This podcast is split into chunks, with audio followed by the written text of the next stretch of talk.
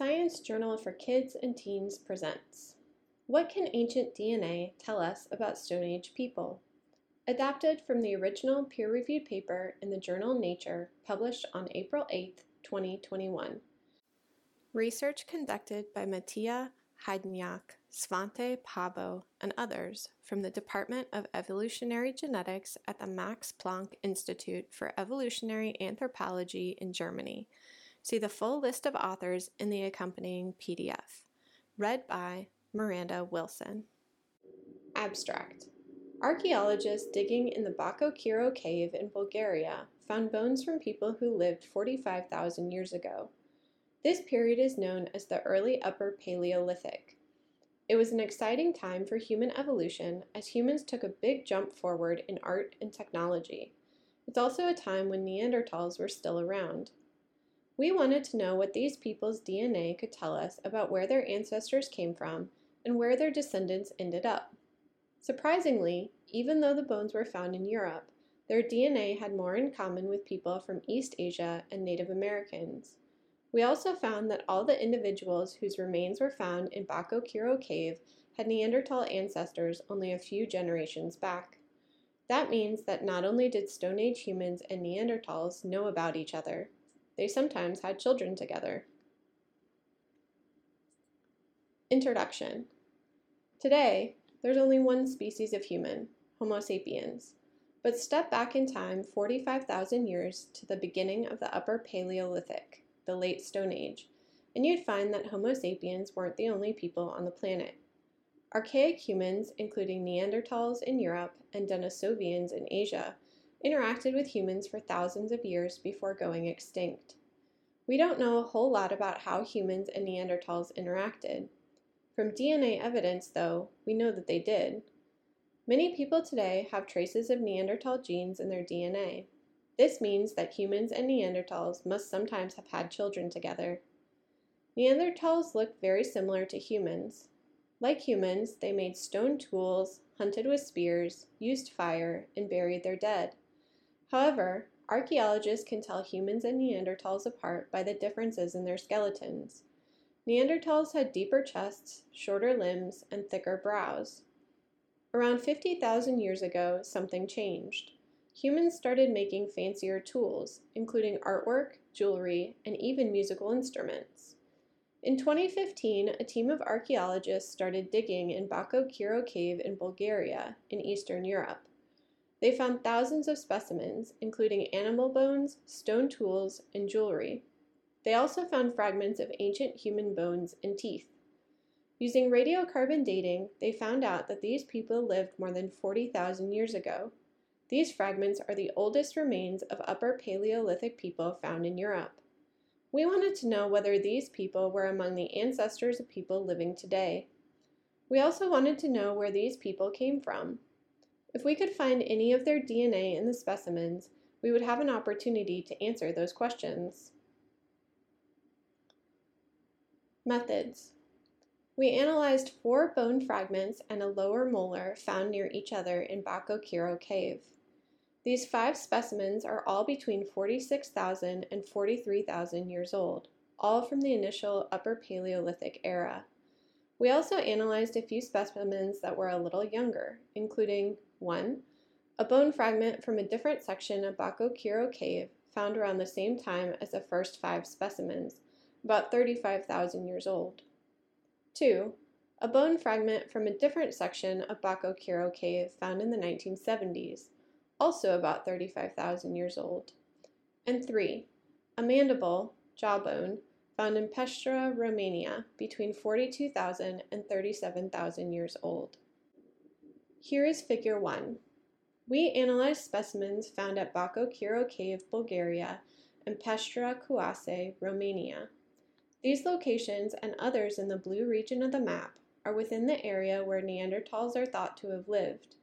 Most of the region north of the edge of the blue line was ice and polar desert 50,000 years ago. To find the DNA, we scraped a tiny piece off of each specimen then ground that piece into powder. We had to be careful not to mix up ancient DNA with newer DNA. In a similar way to how old paper looks and feels different than new paper, there are differences between ancient DNA and modern DNA. We only used the DNA that had signs of being ancient in our analysis. Here's figure 1 again.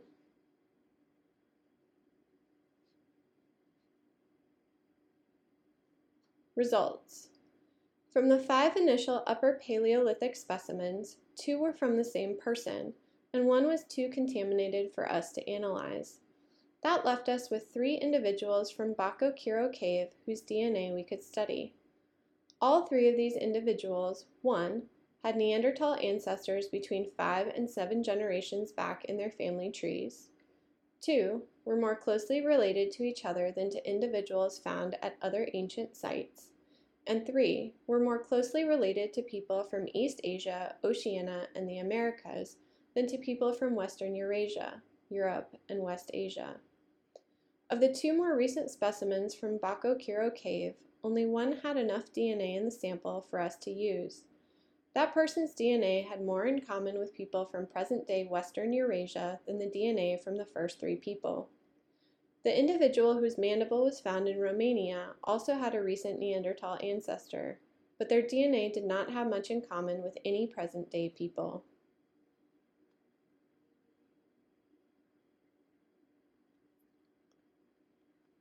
Figure 2. This chart shows the DNA from one of the Bacho Kiro cave individuals. This person lived 43,000 years ago. As you can see in blue in the pie chart in the lower right, about 3.4% of this person's DNA came from their Neanderthal ancestor. That's almost twice as much DNA as you would find in a person today. Since there were still some long sections of Neanderthal DNA, we knew that this person's Neanderthal ancestor was only about six steps back in their family tree. In this figure, you can see that DNA from each of the 22 non-sex chromosomes arranged along the y-axis. The x-axis indicates the position of the DNA along the length of the chromosome. Just like in the pie chart, blue colors indicate DNA that matches Neanderthals, while gray colors indicate DNA that matches Homo sapiens. The dark black section of each chromosome indicates the location of the centromere. At the top of the figure, you can see some of the differences between Neanderthal and human skulls.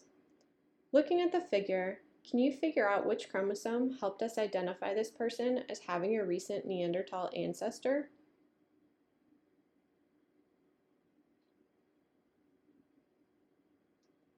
Discussion.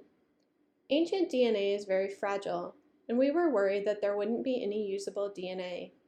We were surprised and excited that we were able to extract ancient DNA from almost all the specimens. Even though we only found a tiny bit of ancient DNA, it was enough for us to discover some interesting things. Before we did this research, only one specimen had ever been found from a person with recent Neanderthal ancestors. All three of the initial Upper Paleolithic people we studied had recent Neanderthal ancestors. We think that means that it was pretty common for there to be Neanderthals in people's family trees. It was surprising that the three initial Upper Paleolithic people weren't related to the person who lived 10,000 years later in the same location. This means that the descendants of the initial Upper Paleolithic people migrated east to Asia, Oceania, and the Americas. In the meantime, a different group took their place in Europe. Conclusion The beginning of the Upper Paleolithic is an important time in human history. A lot of modern human behaviors started to appear, like making art, music, and sophisticated tools. But there are not very many specimens of people from that time. There are even fewer specimens whose DNA has been analyzed.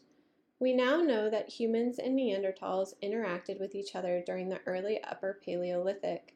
There is still so much to learn about prehistoric people, and our research continues. Have a think about your own family history. It is highly likely that you do not know everything about your ancestors, even with the increasing availability of modern records and technology. How far back can you trace your family tree? Thank you for listening to this recording.